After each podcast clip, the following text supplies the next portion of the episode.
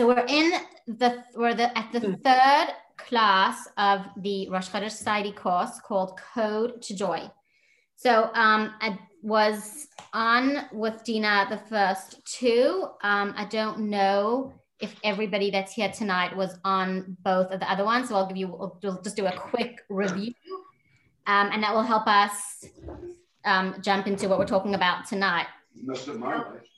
The first class was called Just Over Yonder, Finding Happiness in Life's Gifts. So the course is about finding happiness. And the key points from class number one were um, I'll run through. It's easier to accomplish difficult tasks from a place of joy and enthusiasm. Joy drives our potential to flow outward. The word in Hebrew for simcha, the word besimcha, has the same Hebrew letters as, this is my favorite, has the same Hebrew letters as the word machshava. Machshava is thought. And the, the fact that the same letters make up the word thought and joy teach us that happiness is not a product of our um, material, what we've acquired, or um, our what we own and how much we've amassed and all of that, the external stuff. But happiness is a product of our thought process, our machshava, and our attitude, not as much our circumstances. Obviously, circumstances will contribute, but you can have an attitude and a thought process of finding joy, whatever those circumstances are. Um, material abundance and success does not necessarily lead to happiness because we may take it for granted.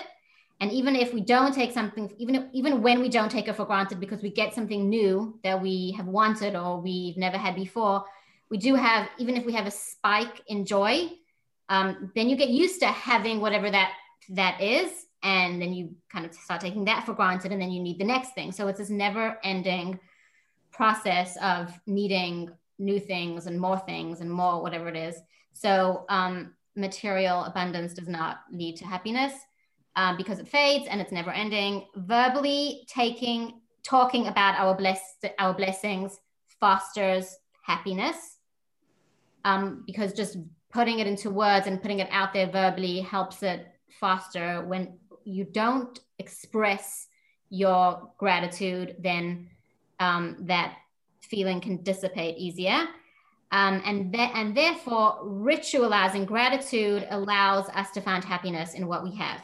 And so, Judaism has a lot of um, rituals for showing gratitude built in, um, like saying Modeh in the morning, um, prayers, everyday prayers, Shabbat prayers, holiday prayers, um, many of the customs around holidays, um, blessings. Every time you eat something, every time you eat something, you say a blessing. So all of those are ways that Judaism ritualizes gratitude, so that you're constantly verbalizing your gratitude. And last of all, for that first class, the last and final point was that we ought not only to be grateful for our gifts, but for the fact that God loves us and cares for us, which is perhaps the, perhaps the greatest gift. So we're not talking about we have this and we have we're blessed with this and we're blessed with this and hashtag blessed life. It doesn't matter what we do or don't have, but we are really ought to be most grateful for the fact that God loves us and takes care of us. Um, so that was class one about finding joy in, in life. The second class was called Journey of Yourself, Staying Honest, Humble, and Happy. And um, the class was about while being honest with yourself, and that means being honest about both your qualities and your shortcomings, it was about being humble and how that humility can lead to joy because um, I'll just run through the points quickly. The way we perceive ourselves is crucial to our, to our well being. Negative self image obviously impedes our happiness. We were created with the purpose of partnering with God to make the world more godly, and each individual is indispensable. And that was really the point of the class when you recognize that you are not your shortcomings or your qualities, but you really are um, someone that God created to accomplish, to partner with Him in His mission, with His mission in making the world better, and you're indispensable. That brings a very positive self image as well as a certain humility because it's not about you or your, you know, what's it's not about your positives or your negatives. It's about um, it's very empowering. You're defined by being created in the image of God, and um, that humility of recognizing your calling is also in, is also what brings you that joy. Because when you focus on your on your on life's calling and you focus on your mission to partner with God and and change the world that's really going to give you the ultimate humility but also the ultimate joy.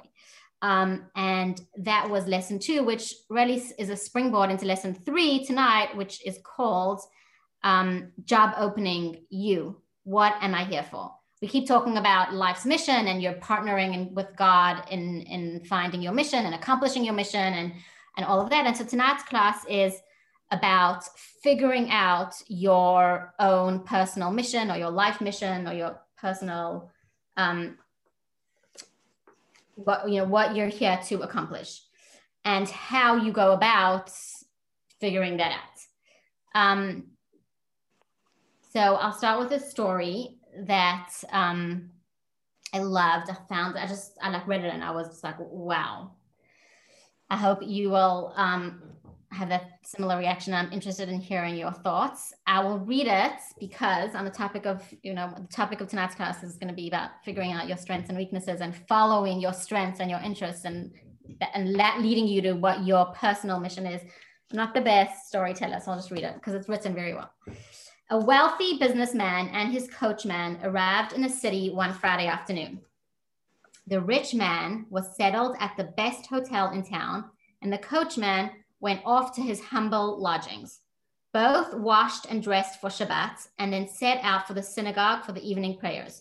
On their way to Shul, on his way to Shul, sorry, the businessman came across a large wagon that had swerved off the road and was stuck in a ditch. Rushing to help a fellow in need, the businessman climbed down into the ditch and began pushing and pulling at the wagon together with its hapless driver. But for all his finesse at handling the most challenging of business deals, when it came to extracting a wagon and a team of horses from a muddy ditch, our businessman was hopelessly out of his depth.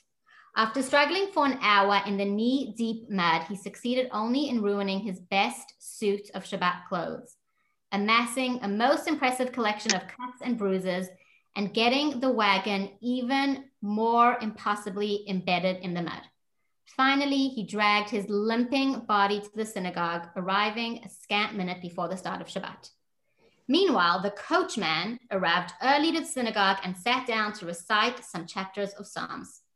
At the synagogue, he found a group of wandering travelers, and being blessed with a most generous nature, the coachman invited them all to share his Shabbat meal.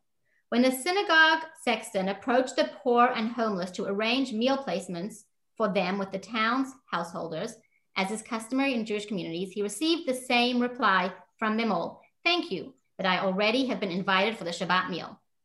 Unfortunately, however, the coachman's budget was hardly equal to his generous heart. It would be most difficult to believe that his dozen guests left the table with more than a shadow of a meal in their hungry stomachs.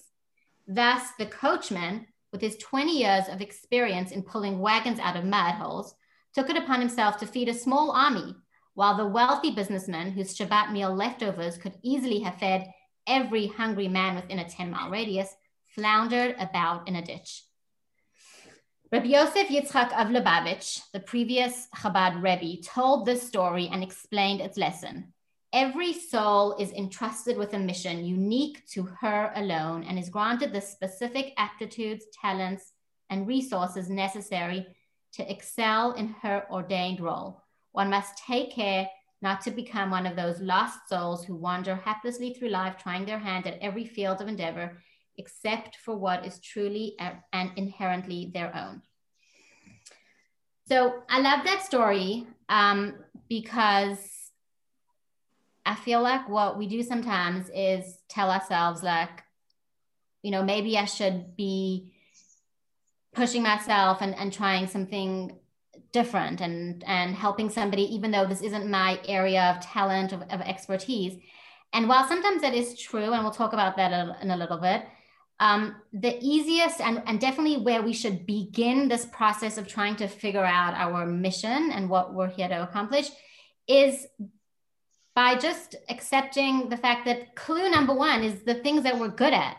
And in this in this story each of them had really good intentions. Like the the businessman that got into that muddy ditch and knew that he didn't really know how to help a, a wagon out of a muddy ditch was was had such good intentions. He was doing really he was doing a mitzvah but and then and and the the coachman who did not have the means to feed all the local travelers that needed a Shabbat meal was also doing a mitzvah.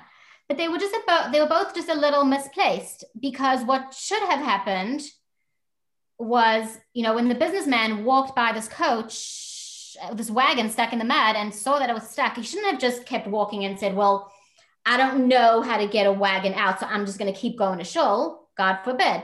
But he also didn't know what to do when he got into the mud and tried to help him. So he wasn't that helpful. He could have been more helpful by just recognizing, having a little bit more self awareness and saying, I'm not the right person to get in there with him, but I can go call the right person. I can go get the right person. I can even pay the right person. He should have gone to shul, got the coachman who knew how to get this wagon out of the mud, and then said, Come, I need your help. And i am even able to pay you for your time and your efforts uh, and, and helped in that way.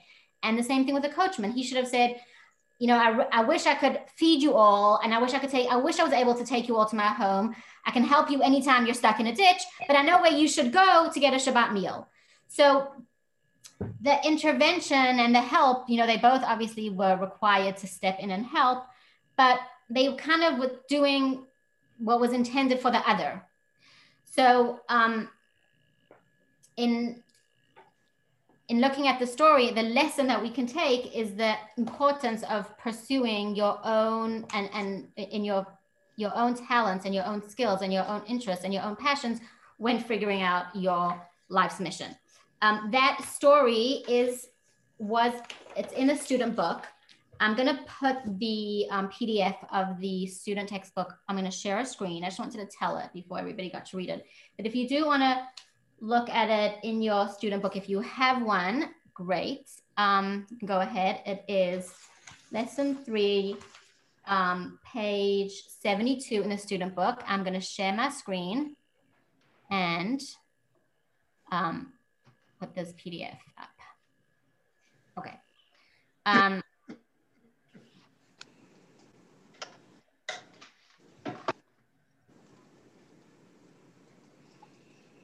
So this is the story that we just told. Um, I read it, so you're not you don't, you don't need to read it over again. And before we go on, okay. So does any who does have the book? Um, I actually can't see everybody. One second. Does anybody have the book? I mean, no, I, we we okay. didn't get no. Okay, so I'm going to no. share the screen. Um, also, don't mind after the class to share um, the PDF because it has some um, appendix and some extra notes. You will need a um, notepad and a pen or a composition book and a pen. That there are some writing exercises and some Kabbalah personality um, tests so get, grab a drink, grab a glass of wine, grab a notepad and a pen. I'll give us a minute.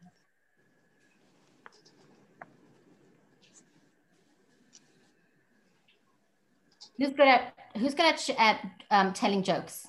Like whose timing and joke telling skills are, are strong? I could tell a good joke. Who's who is that, Ariel? Who said that? Yeah. Adira? Yeah. Anyone? Okay, thanks. I need two volunteers, joke tellers. Who's got anyone? Can you open the door for a minute? I nominate Donna. I don't know. All right. I'm just going to surprise somebody. Can you just get me a piece or two of the plain white paper in the study and, and a pencil? I bet Mrs. Crone knows a good joke, don't you?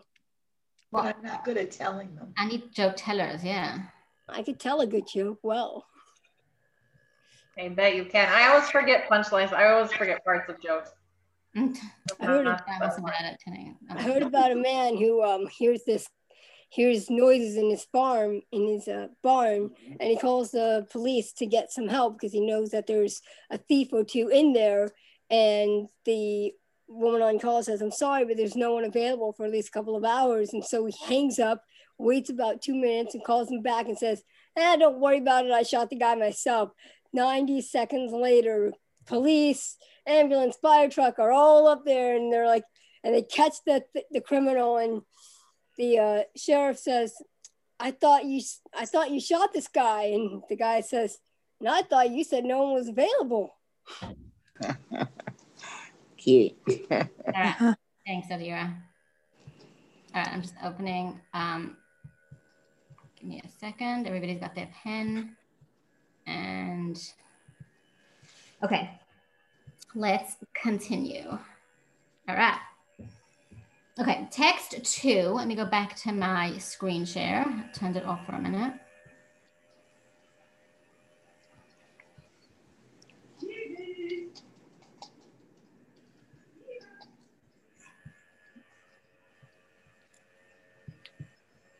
Can you see my screen? No. No? Now we can. Oh, now, I yes. Now we can. Okay, perfect. Okay, let me scroll down to the English part of this. Okay. Um, the next text, before we read it, I'll give you some background. Um, there was a young man who moved with his family from Russia. Um, he was born in a Russian city and then he moved with his family to America and they settled in Connecticut.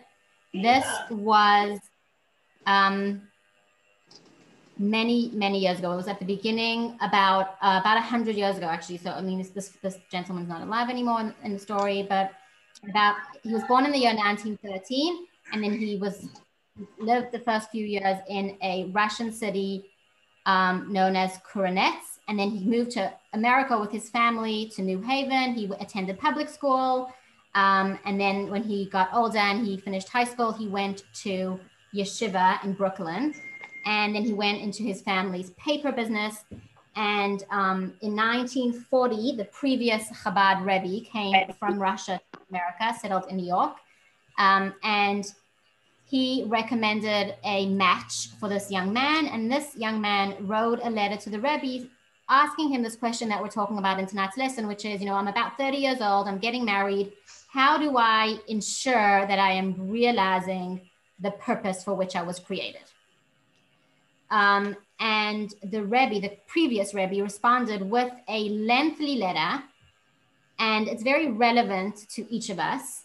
And in this letter, he identifies 10 steps or 10 um, aspects of your life that lead you to figuring out or to writing your personal mission statement and figuring out your um, purpose in, in life. And um, what we're going to do together right now is go is take a look at a little this piece of this letter that lists these 10 um, these 10 ideas and um, the Frierdiker Rebbe writes in this letter that it's on one hand while we started off this class saying you know it's quite simple um, when we start when we sit down and we say okay how am I going to figure out what my purpose in this world is? And we get a little overwhelmed. So the first the first story was to teach us you don't have to look that far beyond what you're good at and what you're passionate about and what you're interested in doing. That's your starting point. Um, but the writes over here. Not, not muted. Um, Frierdiker Rebbe writes over here um, even though it's not that complicated, it's also not that simple. Needs a bit of studying and and you know some focus and some intention and some all of that. So it's not, it's not, it's, you don't have to look if, um, I actually read one, read something interesting. Sometimes we tell ourselves like figuring out our mission and figuring out our purpose has got to be complex. And it's obviously, you know, we tell ourselves it's obviously not simple. It's obviously not just what's right in front of us. It's obviously not just what we're already doing. It's got to be more complex than that. And the reason when we do that, what's where that's actually coming from is from our Yetzer Hara It's coming from the voice inside of us. It's trying to distract us and get us off the path because he knows this negative, this voice inside our head knows that if that voice says, "Oh, it's got to, it's got to be more complex than that. It's got to be more complicated than that." It's you know obviously not right in front of you. Then that knowledge will just lead us to paralysis, and that's what he's trying to do. He's trying to stop us. So when we start telling ourselves, "Well, it's got to be really complicated," then that's the Yetzer Hara. That's trying to, that's our voice that's trying to get us off um, off task, and it really isn't that complicated. Yet at the same time, it also needs studying. It needs focus. And so the Frierdiker Rebbe in this in this letter, the previous Rebbe lists 10 things and we're going to go through them now. Um, so text two, um, it is on the screen. I'll read, um, let me try and see everybody so that we can get different voices. Um, Sherry, will you read text two, please? Sure. Can you hear me? Yes. The Story of Our Lives is a book that requires study. This book ought to be the compass for how we go about life. The story of our lives consists of one, the reason we were created, two, to whom we were born, three, the place of our birth, four, the time period of our birth, five, the type of education and guidance we received, six, the environment in which we grew up, seven, our talents. Oh my God, I love it. Eight, our inborn emotional disposition. Nine, our characteristics and inclinations. 10, how divine providence guided us until the day we became independent and assumed a position in life. These 10 factors form the narratives of our individual lives and become a book that requires study. These factors are supposed to guide which pathways we choose and how we behave, whether in interpersonal relationships or our relationship. Thank you. Um, okay, thanks, Sherry. Um, if you are not on mute and you can mute yourself, that would be great. Um, I am able to mute everybody and allow you to unmute yourselves. Um, so I think I'm going to do that. Yes. Okay, so I've muted everybody um, just because there's some background noise. Everybody is welcome to unmute themselves and please share questions, answers, thoughts. Um, all right.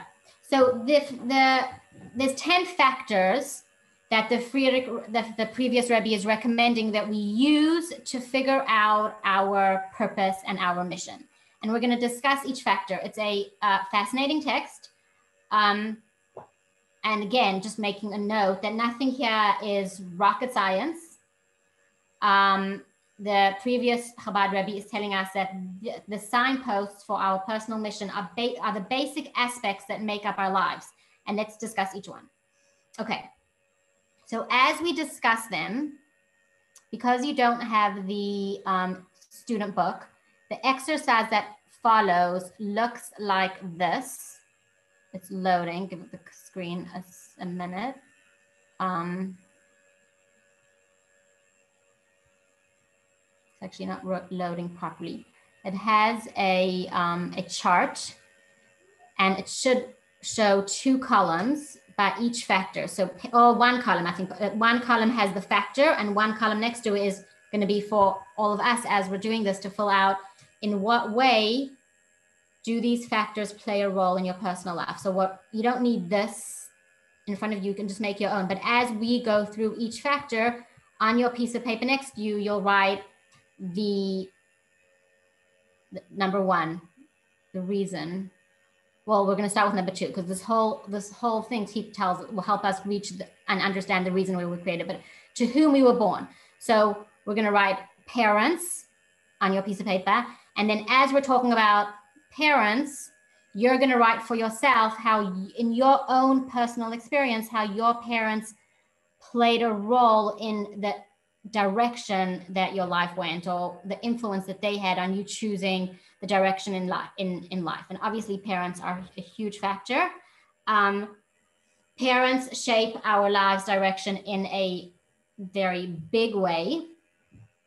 Um, they have a large influence on who we are and who we become. Um, in many cases we acquire their good traits and all the wonderful things that they taught us. I see you, Adira, give me a second. In some cases, unfortunately, we might learn from our parents. Um, we might learn or take from them to avoid their shortcomings. That might that that might be the way that, that they influence our lives. But either way, they influence our lives again either in the positive way that we want to emulate them and want their good traits and their you know continue some of the things that they started to do and continue their business or their whatever charities and things like that or we might choose to avoid some of the choices and um, characteristics that they had but regardless they will influence our lives so for number one you'll write parents and then you'll write for yourself how your parents influence the direction of your life. While you're doing that, we'll take Adira's question. Unmute, honey. Okay, so to whom we were born is problematic for me. You could say to whom, you know, you to whom I was adopted or from whom I was adopted, but who you were, you know, you have this entire other thing going on of you got your biological parents, one who you know zip about, the other one you know only so much about. And then so you have would, your real parents. Would be in the case of adoption, if you knew your biological parents, then I would just say pick which one you wanted for that one. Since you said you don't know, you just right, you just said you don't know much about them. I would pick the I would write the parent your parents that adopted you and raised you, how they influenced your life. Yeah, but then you're saying as well as the idea of um, the traits that you inherit. Well, I don't I don't know if you can inherit traits from your adoptive parents. I'm assuming it's possible, but I don't know. No, I don't. And actually, you you know, for somebody that does inherit traits, they could, but I I, I don't. If I, I don't think I use the word inherit. Um, I think it's more. I'm talking about learned behaviors. So you might want to, you know, p- learn the, the good behaviors and avoid the negative behaviors. So I think it would work well for you using your parents that, in this example, the parents that raised you. Um, again, if you knew about your biological parents and you there was something there that you wanted, you you just get an extra, an extra um, factor. Um, okay, number two, place of birth. So the community, and again, Adira, this is an interesting one for you, but the community and the culture of your birthplace um, should in, influence your life. That's what the, the previous Rebbe is, because this letter is written to this young man who was born in Russia and grew up in America. So the previous Rebbe was saying to him, um, even though you grew up in, I mean, even though you grew up in America, don't forget that you were born in this Jewish shtetl in Russia, and there's something that you should take from there. And and now some people were born and raised in the same place, and some foreigners like to, you know, kind of leave that all behind them if they come, came from somewhere um, third world or communist sometimes um, they want to leave that behind them. But the lesson here and you know take it in which in the best way you can. If you don't know where you were born or you don't know much about where you were born or you grew up in the same place you were born obviously you need to make it personal for yourself. But is there something about the place of our birth? So we're not yet talking about the place of our being of where we were raised, but the place of our birth. Is there something about the culture, the community, a practice, something there that the fact that you were born there is a, a God giving you a message that there's something from there that you should take that will shape your life. Um, so number two would be the way in which your place of birth influenced your life?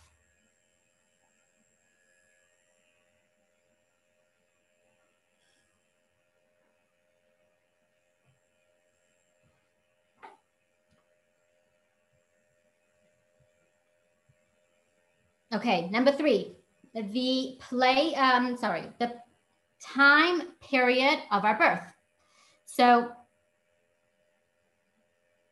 that one kind of goes with number three. So you can put them together if you want, but um, we're all different ages. And um, what was going on? You know, were you born in the 60s? Were you born in the 70s? Were you born in the 80s? Were you born in the 50s? What was going on um, in that time period that might have influenced your life? That's actually an interesting one. I like that one.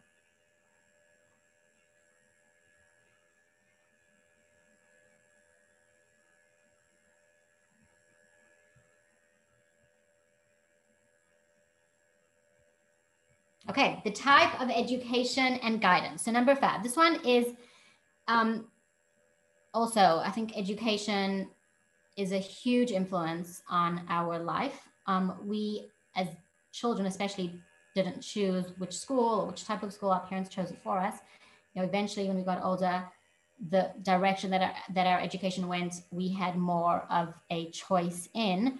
But even the choices that we didn't make for ourselves, where we went to school, what the education that we got at home, the education that we got in elementary school, the education that we got in high school, the education that we got in college, with um, or if we didn't go to college, the education that we got in yeshiva, all of these were are, are things that will guide us in in finding our life's mission. Um, so for yourself, you can write down how the education, the type of education that you got, and you get you can choose where you know whichever one feels most impactful. Is it, is it the type of education that you got in your home that influenced and affected your direction in life the most? Was it school, high school, college? What part of your education influenced your life? Um, and I'll just tell you while you're writing some interesting things. Um, many times when the Rebbe was asked by people, was asked for guidance by people choosing their path in life, Rebbe's answer would relate often to their education. So when people came to the Rebbe and said, you know, um, I just finished college, help me figure out what to do with the rest of my life, a lot of times the Rebbe's advice was to continue on the path that they were already on in, in their education.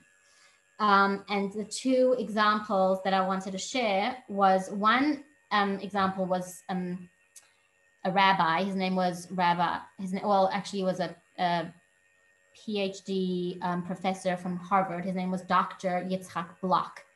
Um, some of you have met or know that I have a brother that lives in um, Plano, not Plano, sorry, Frisco, Texas, and he runs the Chabad of Frisco, Texas. They've visited here.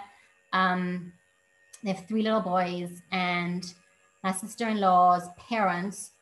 Um, she grew up in Plano, Texas, and um, her parents run the Chabad of Plano, and her maiden name is Block. So her dad is Rabbi Block, and Rabbi and her grandfather was this Dr. Yitzhak Block, who was um, raised. Parents were not religious. He was not religious when he was young. His parents' um, education was very important he went to um, school, high school, college, and then he continued his education um, by with a master's program in Harvard. And he um, he discovered there was a I'm not sure it was a rabbi on campus or somehow he started to learn um, about Judaism, and he was taken to the Rebbe, and at that point, he was a PhD student at Harvard. And when he started to learn in yeshiva a little bit, or started to learn about Torah, he really, really wanted to leave the PhD program, leave Harvard, and pursue, pursue his studies as a rabbi. And um, when he asked the Rebbe for permission to do this, the Rebbe said, absolutely not. And the Rebbe kept encouraging him um, to continue his studies and to get his PhD and to stay in that world of academics and to and the Rebbe told him like you'll accomplish your mission through that world of academia. And you know obviously like he wasn't happy at the beginning but he did. He got his phd and he wrote papers and he, he wrote a lot of you know um, published papers. And he was like an aristotle philosophy professor.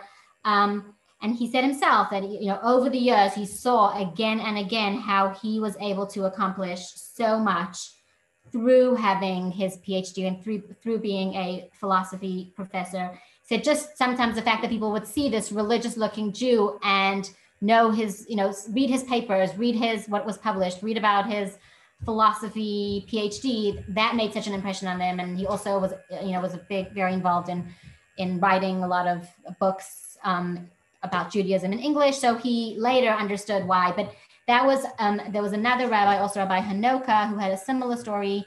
Also, the rabbi told him like, your mission is to stay in this in this world, continue what you've been doing. Don't walk away from it all, but just rather move forward and embrace how that's your life's mission.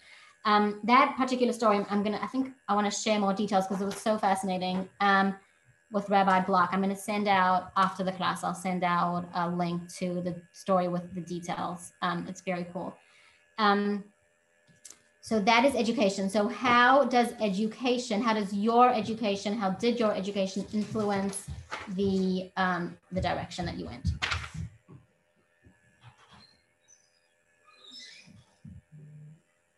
Um,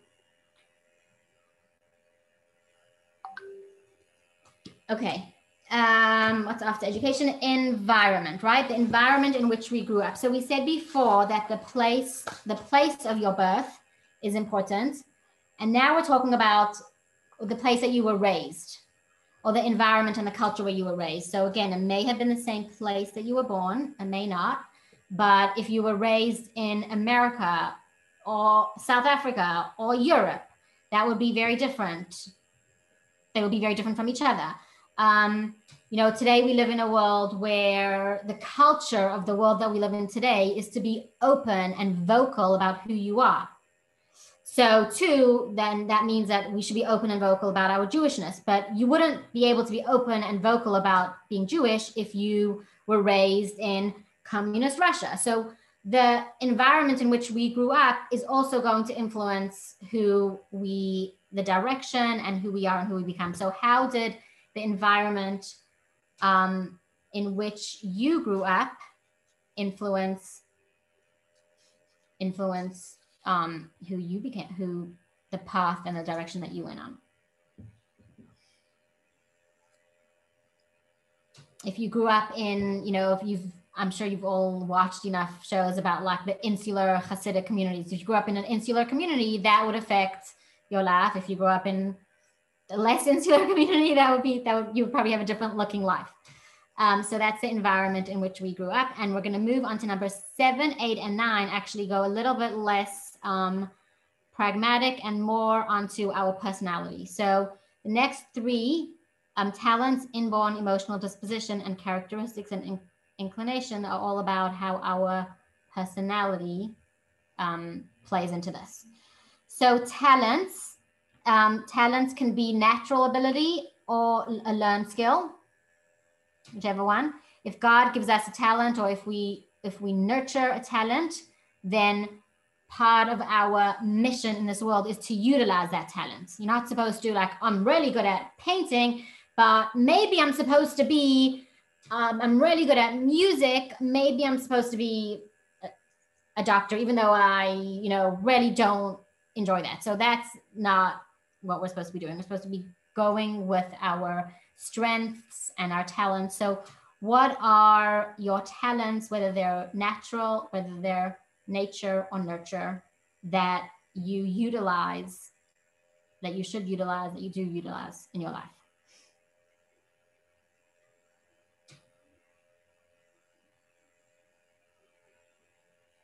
And then the next two, inborn emotional disposition and characteristics and inclinations.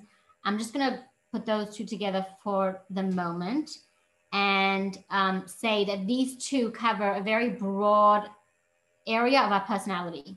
And so we're going to break these two, we're going to put them together and call it personality, and then break it down in the next part of our class because we're going to break down personality into the way that Kabbalah breaks down our personality. So hold off on seven, um, on eight and nine.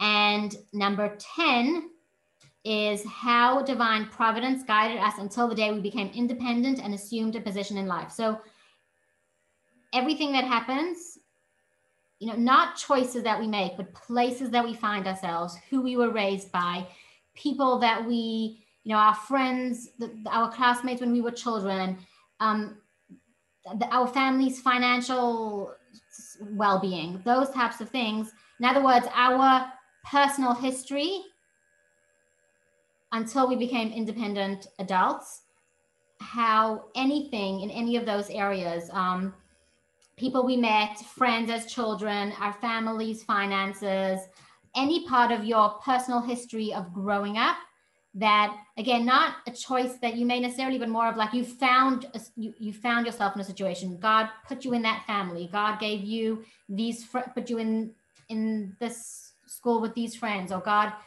your family had, had the money that they had was nothing to do with you when you were growing up. So what were any of those circumstances that played into um, that made you affected the dis- direction that you went with your life and just while you finish off number 10, I'm, I'm Sherry already read this, but I'll read it again. These 10 factors form the narratives of our individual lives and become a book that requires study.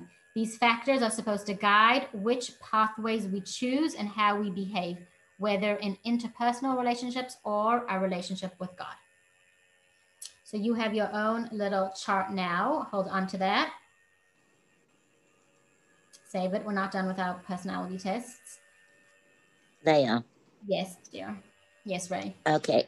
So um, I would say that since for the last 61 years I've been teaching, that that was a God given gift to me.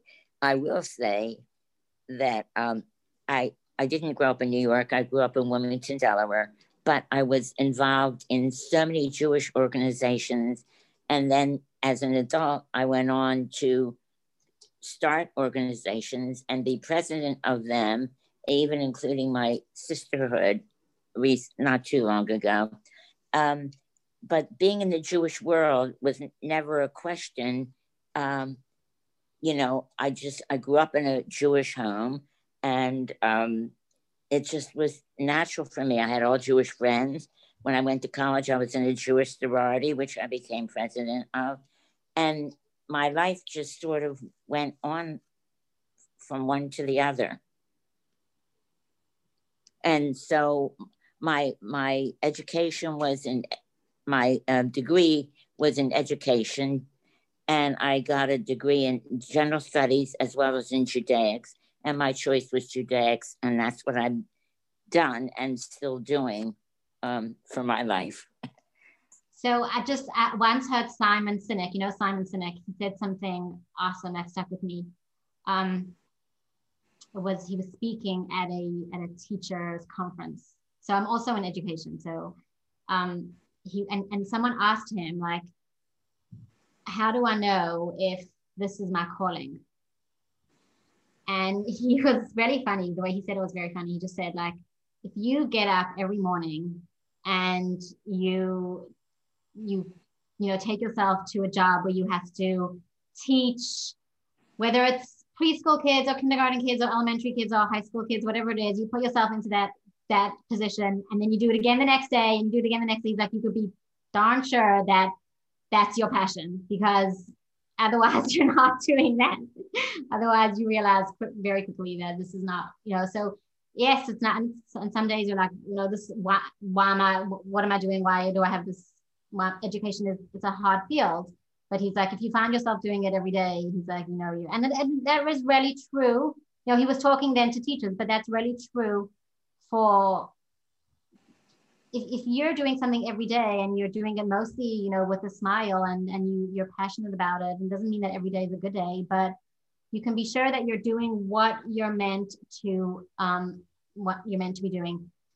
Um I actually had an interesting experience, which is a little bit sounds a little superficial, but um, I think it relates to this. I had my color palette done. I don't know if anyone's ever done that, but there's a few people that um, they have they're studied um, the different. I forgot who's Dina's good at this, and then there was some lady. Um, I forgot her. The, I forgot the lady whose name who like invented this concept. But there's everybody is either one of four seasons, and those are the colors that look good on them. And everybody's obviously variations of it because you can be a true winter and you can be a winter slash or whatever it is. Like everyone's got, but there's not a lot of people, and it's becoming. There's more people that are training in this, but there weren't that many people trained in this.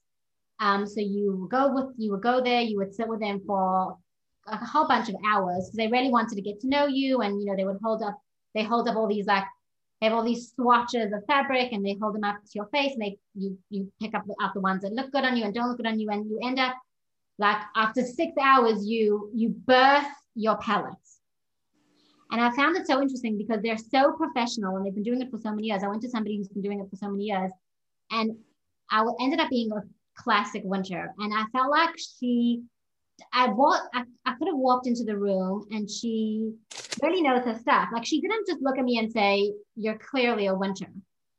She, we sat for hours and hours and hours and we birthed my palette. And you never end up knowing what it's gonna what it's gonna be. And it was so interesting for me to see that. But the way that you do it is like she will, you know, just say you're doing like blues. So she takes up this massive spread of swatches of blue fabric and the first question she asks is which ones do you like which which of these blues are you drawn to? Are you you know and, and some people pick up the pastels and some pick up, people pick up the deep saturated blues.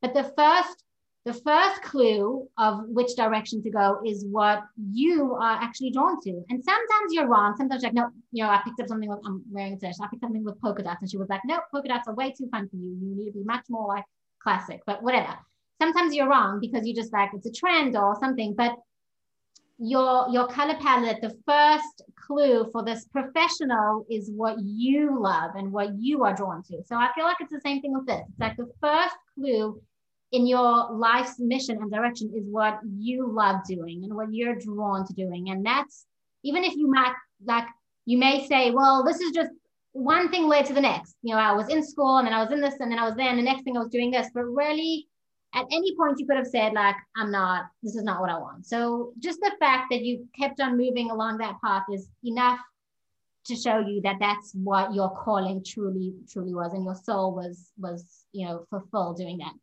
Um okay thank you. Let's get back on track. So now let's go back to we're gonna now we're gonna delve deeper into the two that we skipped which were um, emotional disposition and characteristics right uh, won't go too far back. Okay, I, um, I believe it was. So those um, are really what, what we call our personality, and we are going to break it down. So who knows their Enneagram number? Who knows, like if there are one, two, three, what? Has anyone done those? I don't see everybody, so let me just scroll through. Who knows what their number is? You can unmute and tell us if you know. And if you want, you can even tell us your number. But who's like into which Enneagram number they are? Anyone? All right, I can tell you what I am.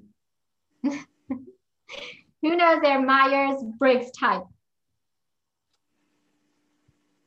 This so, is Danielle. I'm an Enneagram three. Are you?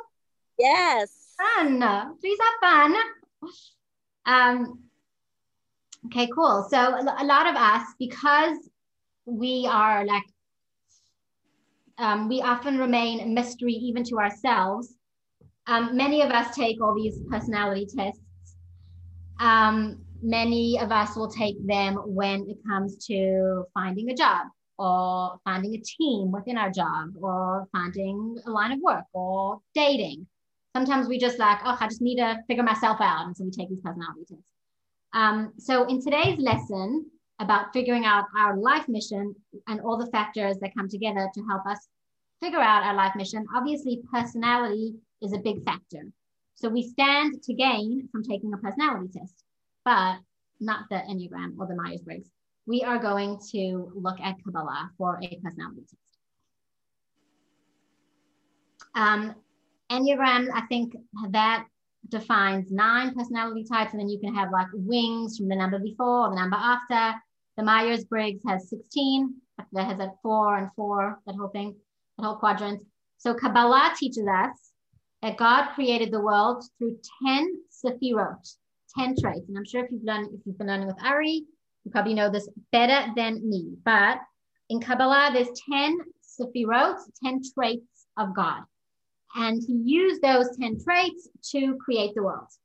And since, as I said at the beginning of the class, we were created in the image of God, our soul is comprised of these same 10 sefirot, these same 10 traits. And just like every single word in English is a different combination of the same 26 letters. Uh, and every single word in Hebrew is a different combination of the 22 letters. And the millions of colors are different combinations of the three primary colors. And the millions of different compositions are different combinations of the same notes in music. The same thing is true with our souls. So we are all different combinations of these 10 sefirot, these 10 traits. And just a very quick Kabbalah lesson. When we refer to these 10, when we refer to God, we call them sefirot. When we refer to these 10 traits in God, we call them sefirot, the 10 sefirot. And when we refer to them in human beings, we call them kochot. And a koach is, a, is actually means strengths. So 10, 10, 10 traits, 10 strengths, 10 characteristics, 10 sefirot, 10 kochot. All of those are the same 10.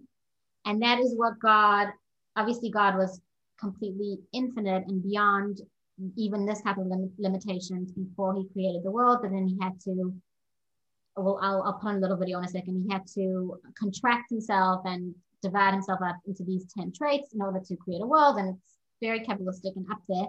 But because God chose these 10 character traits to create the world with, so he also created our souls with these same 10 traits, these 10 kochot.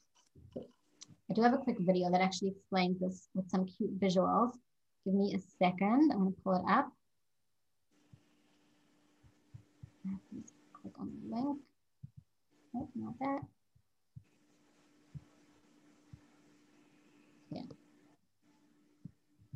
I'm going to reshare my screen in one in 10 seconds.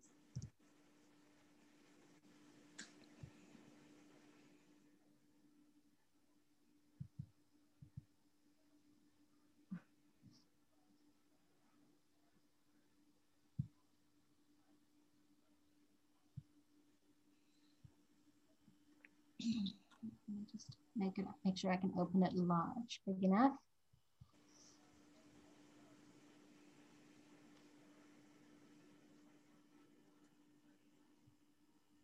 Okay, while it's opening, it is opening, while it's opening, we'll just, um, okay. Back to this.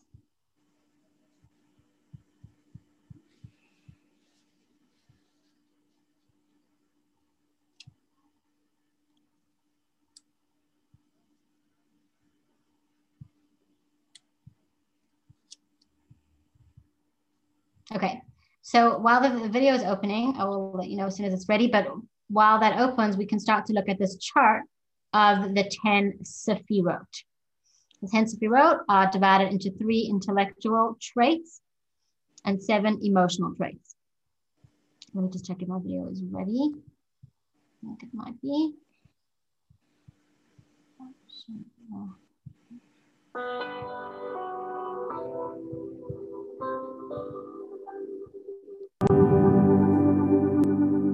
You see it? What does a painting, a piano, and the primordial pegs of creation have in Can you see it? Yes. Can you hear it? Yes. In common? The human eye can detect about 10 million colors, but what we are actually looking at is a tiny group of primary colors that combine in millions of variations of ratios that drench the universe in delightful and awesome visual coloring. A similar principle works for music. Innumerable melodies exist, which can be played on countless forms of instrument. But the wonder we are hearing can be stripped down to just a petite handful of primary musical notes.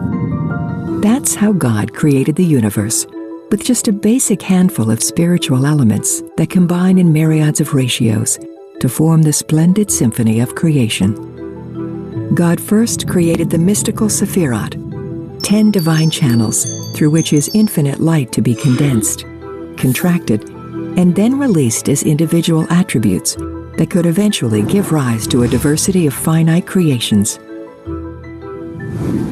Let us make man in our own image, said God no sooner said than done. man was created in his Creator's image with his own internal set of 10 attributes through which he operates.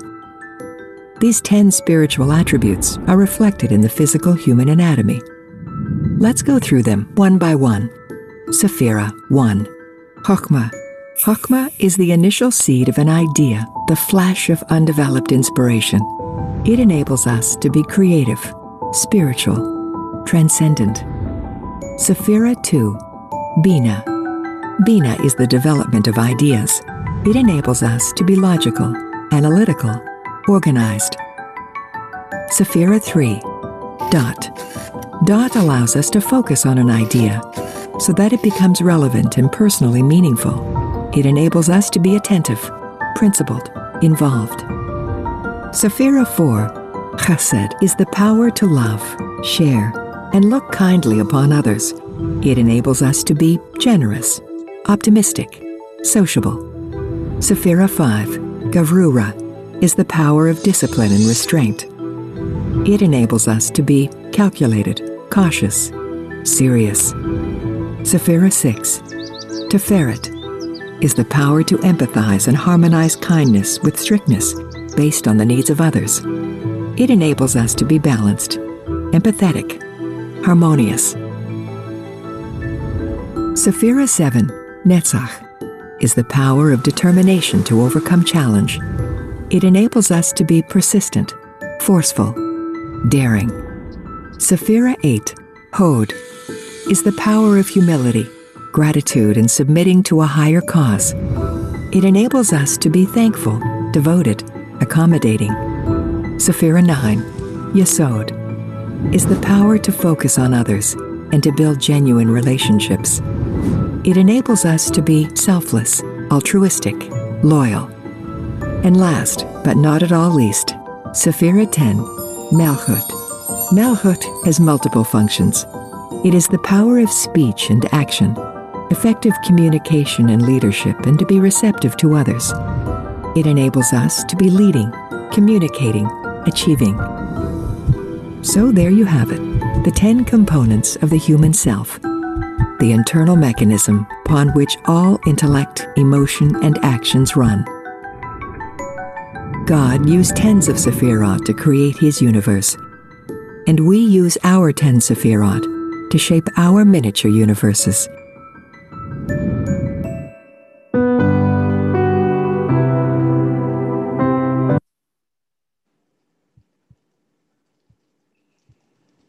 Okay, we're going to go over the Sefirot again together.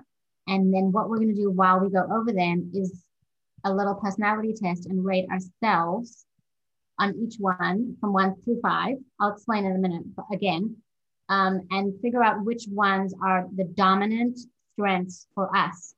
And then once we look at the results, we'll be able to, we'll try and figure out, you know, which, how we're supposed to use those dominant strengths in, in our day-to-day life. So let me reopen the PDF and share my screen again.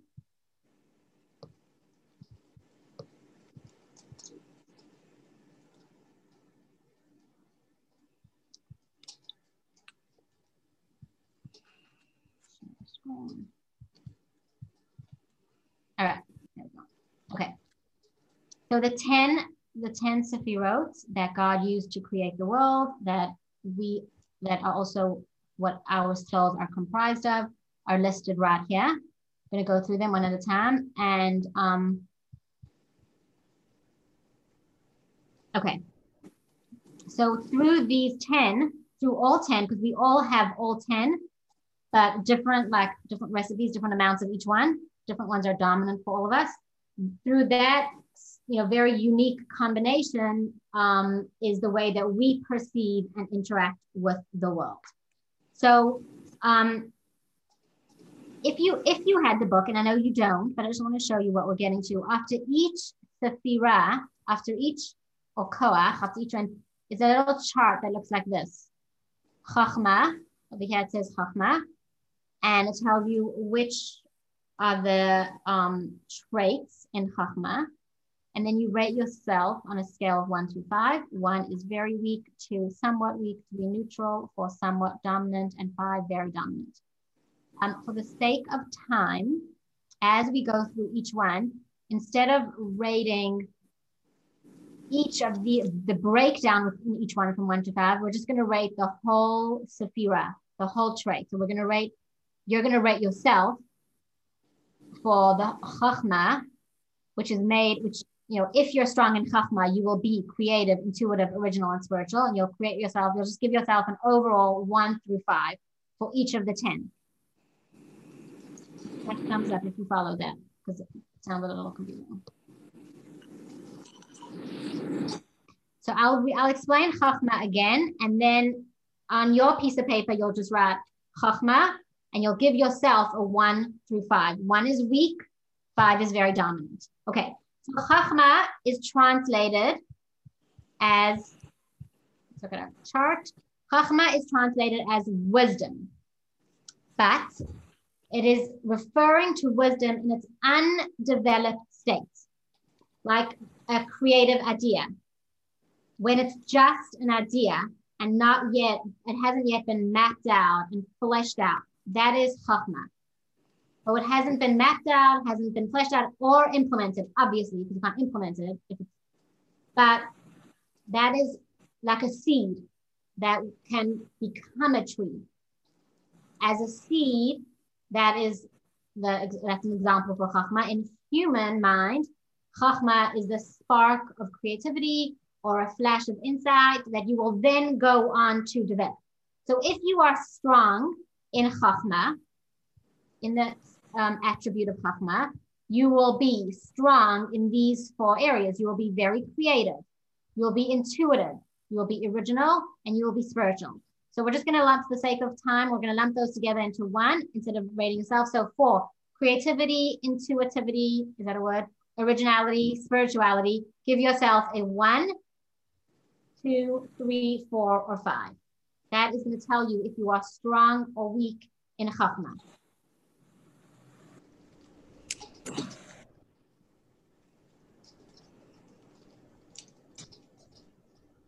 I'm to stay there because I don't want to give away the next one. All right. The second one, number two, is called Bina, B I N A, H at the end or no H at the end, whatever. It's a Hebrew word, so there's no right or wrong way. Bina is translated as understanding and comprehension. So if Chachma was the seed or the spark or the idea, Bina is the power to grow and develop. So in a human brain, human mind, Bina is the breakdown of that creative idea. It is the power to analyze and break an idea down into details. So if you are analytical, logical, organized, and studious,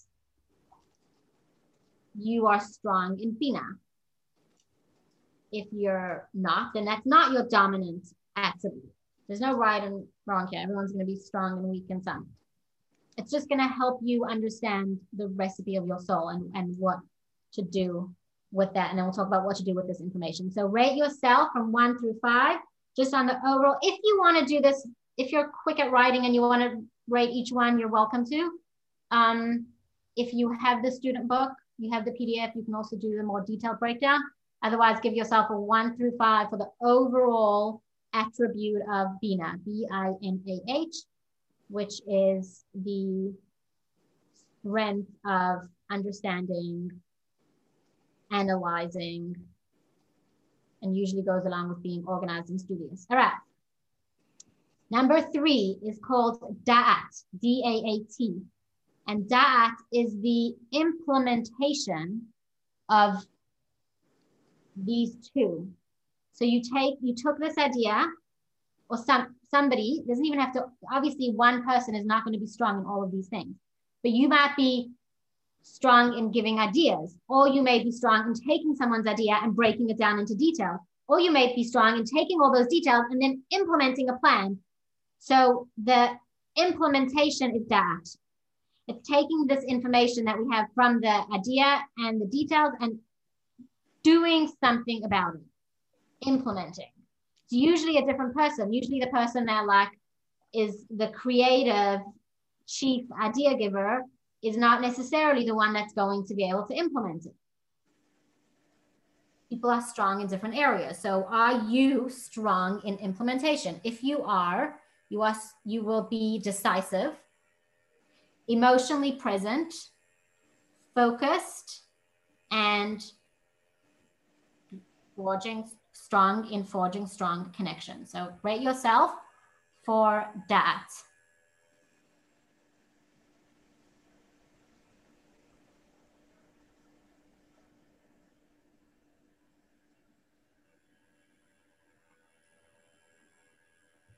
Okay, so those, the, again, I said this before, but I'm gonna say it again. There's 10, three of them are intellectual attributes and seven are emotional. So now we're gonna move into the emotional attributes, the emotional strengths. The first emotional strength is called chesed, C-H-E-S-E-D. Chesed is kindness. Chesed is love. Chesed is an inner desire to give and to share Chesed is satisfied only by giving and sharing. Chesed has no restraints. Chesed has no boundaries. It has no discipline. It is give, give, give, love, love, love. See everyone and everything in a positive light. So, if you are strong in Chesed, now this is, I, I don't know, I would cross out extroverted, but whatever, unwrap this cheerful, generous, kind, loving, and optimistic. I don't know what extroverted has to do with it. Sorry. I'll take it up with the person who wrote this book. Um, maybe you, I don't know. Likely that you'll be extroverted. I don't know that has anything to do with it, but you are optimistic, you're cheerful, you're kind, you're generous, you're loving. If you are strong, if chesed is a dominant trait for you. Okay. The next one is called Gevura. Gevura, G E V U R A H. G E V U R A H. Gevura gives us the opposite of chesed. Gevura is discipline. Okay, so it doesn't mean it's not the opposite of kindness in that you're unkind at all, but it's that the lack of boundaries and the lack of um, restraint that comes with chesed, Gevura is the opposite. So Gevura is discipline. It is very strong boundaries. Um, it's strong in respect. Um, where chesed is boundaryless, Gevura is cautious. Gevura is calculated. It can even be withholding. So if you decide that a certain situation or a certain person is not deserving of your kindness, you are you have the strength to withhold. Um, a, a person that is strong with Gevura is cautious, critical, disciplined, frugal, perfectionist, purist. So rate yourself from one through five in Gevura.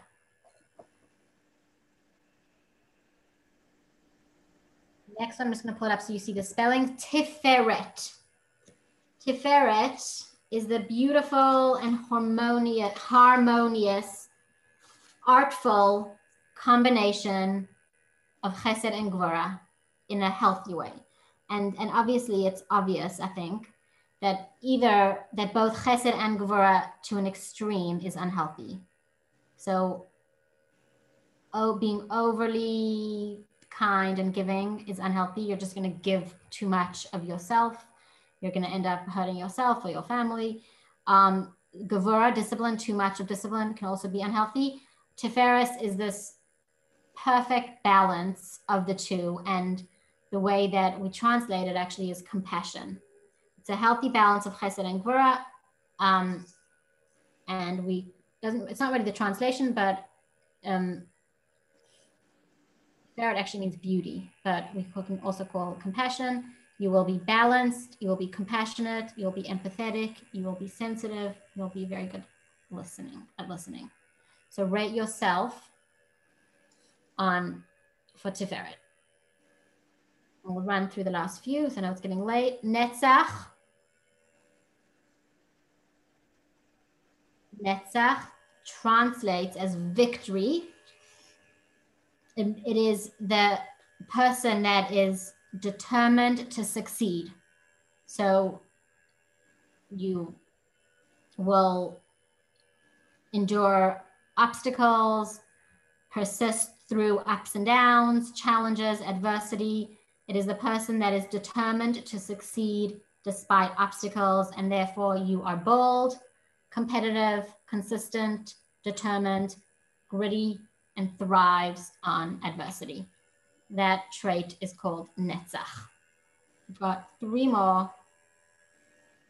I know it's late. I know you're tired. Hang in there. Hod, H O D, is um, associated with humility, patience, and gratefulness. So you can see in the word hod comes from the word hoda'ah or modeh, todah, gratitude, gratefulness. This person is the person that is dom- who has a dominant trait of hod is patient, accommodating, devoted, grateful, and humble. One through five. I'm not looking at the chat box because I'm just trying to run through this. So I'm actually going to peek at it. But oh, you're putting the answers in here. Okay, got it. Um, and yesod, second to last, yesod means connection. This is a relationship centric person. Okay, so if you are a relationship centered person, you are selfless, you're altruistic, you're relationship based. Give yourself a one through five for Yesod. And finally, we're at the last one called Malchut. Malchut translates as royalty, but it's the characteristic of leadership. So someone with a dominant koach of Malchut will be strong at communication, action, and is a very is very receptive of other people's ideas, feedback, etc. They're a leader, a leader, a communicator. They're expressive, receptive, and an implementer. Um, and that is really Malchut is the definition of of true and good leadership. Okay. So now that you have rated yourself, what you're going to do is not really a, there's not really a way that you can add up the numbers, but what you can do is quickly look it over and just make a note for yourself which ones are your most dominant ones. You can give yourself like your top three. So which three you got closest, you got five or closest to five.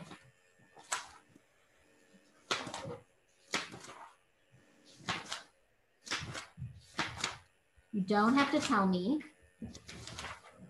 You can if you want to. But we're going to conclude with what I want you to do with this information. And we're just kind of have to wrap up a lot quicker than I want to do. But now that you have in front of you these 10 factors that influenced your life, and you have in front of you your dominant, your most dominant kochot. Here's the exercise that I'm going to leave you with because it takes it's it's in doing something with this information. Let me just get to it. Sorry. Yeah, exercise 3.3. We're going to conclude with that. Actually, I want to read a quick text. Sorry.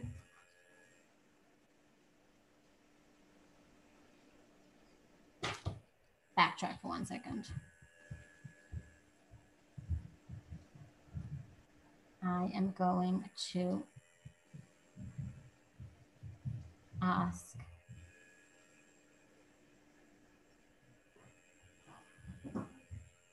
Um, Laura, um, are you on? Can you, and I can't see, I can't see, your, I can't see everybody. All right, Danielle, can you read us, please, text number five? I'm putting it up on the screen. God gives us. Actually, in the car, I'm at the airport, okay. so I can't. All right, Ariella, can I'm you read sorry. it? No worries, no worries. You're gonna have to unmute yourself. Yes. Did you want me to read? Okay. Um, God gives a unique personality to each person. We all must pursue our mission in accordance with this personality because it comprises our portion in the world. For example, If you are more cerebral, utilize this trait for the study of Torah. Surely will, you will observe the other mitzvot and commit yourself to the sorry something to the mission shared by every Jew. But you will be extra particular and passionate about Torah study because it comports with your personality. Keep going. Um, yeah. if, if kindness is your personality, utilize this trait to love and care for others. This includes sharing the rich heritage of Judaism with Jews who never had the opportunity to learn about it. This doesn't mean that you won't study Torah or perform other mitzvot. It means that you ought to be particularly spirited about your caring for others, given the unique capacity you have for this. If you are a pragmatic person who knows how to get things done, involve yourself in starting an organization and spare no effort it, to get it off the ground. Alternatively, an existing institution, a school, may have a particular challenge that is um, inhibiting student performance. Can you solve it? Perhaps you can alleviate the plight of the poor and homeless. Sure, you will also study Torah and develop emotional connections with others, but place extra focus on getting things done. Okay, thank you. And in conclusion, what we have in front of us is the this these notes and this information about you know the 10 signposts that guide guide our life the 10 factors and the 10 sefirot and the and which ones are dominant for us. So what i want everybody to conclude with is just writing down for themselves um, exercise 3.3 consider an area of your personality that is important to you and consider how you consider how you can use it at least once per day.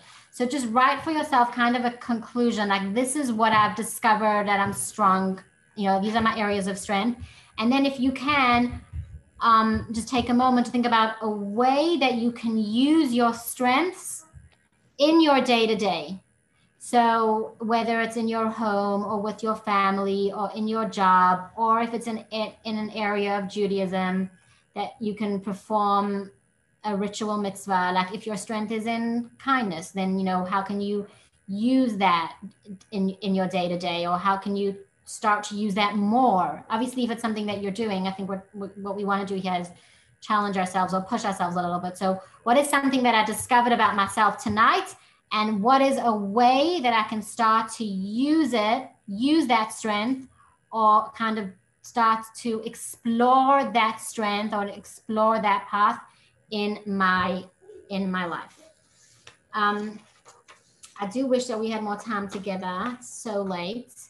Um, if anybody has anything to share or to ask, um, please unmute yourselves. Um, there's a couple things that I didn't get to that I'm going to send out an, an email and just share some resources and stories and videos that I wanted to share. But if anybody has anything to say, I have something, please. Go ahead. So, what if someone is, you know, away, you know, goes through these as a younger person or something, or throughout life? Anyway, so you you try on your mission, you try to fulfill your mission, but as we've learned in many Torah classes, you can only be responsible for what you can do. But sometimes, like life circumstances, you know, don't enable the you know the execution like let's say you study in one particular field and then all of a sudden that market disappears so how does one so you know, thank you great question um sam i think it's important to mention and i'm glad you asked that that you um our missions are not necessarily it's not necessarily there's only one mission. We could have several throughout different stages of our life. We could have several at the same time.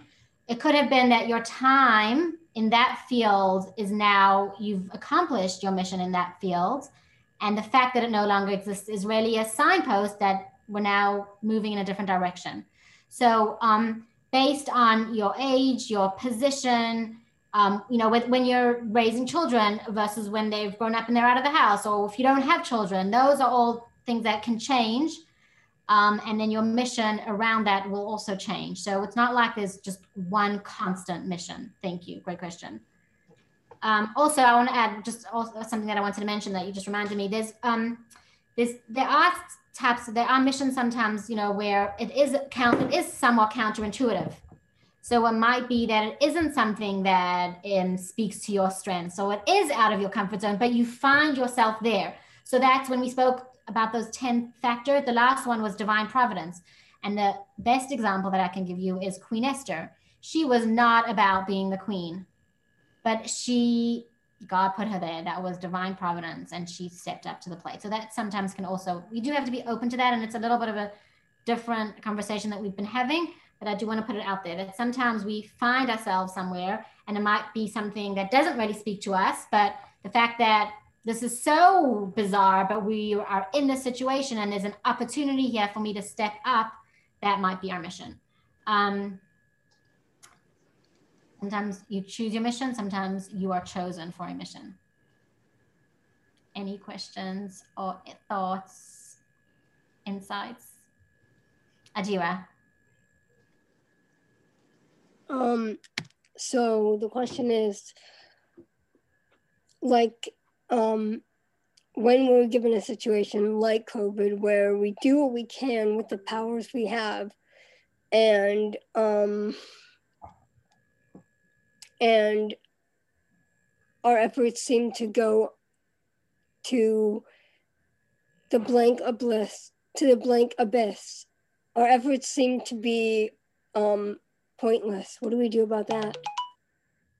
Um, so we all found ourselves in very difficult um, times. And um, I really would, if anybody wants to share some of the um, self-talk or, you know, anything that they've, that's helped them with whatever life's thrown, whatever changes and unasked for uh, career changes and different things like that COVID has thrown at us. If anyone has anything that has helped them, um, I'm sure there's a lot of wise people here that have some parting wisdom to share about how they've how they've gotten through this this time. Or having class with uh, Rabbi Ari every day since March, except on Shabbat, of course, uh, has helped a lot. And, you know, Adira, maybe you should join us. It is true. It is true. That is, you know, staying anchored to Torah will definitely, definitely help. Yes, thank you. Uh, I've tried that, and that it's beautiful. Teacher, it's but um, I've also been finding Torah in places that are not just Torah. Like I find it in film, I find it in, in TV, but this mind in this thought inside my mind that when you think about how Hashem made the world for you and Hashem made you for the world, that's very nice. But then you look a hundred years from now, no one will even know of my existence.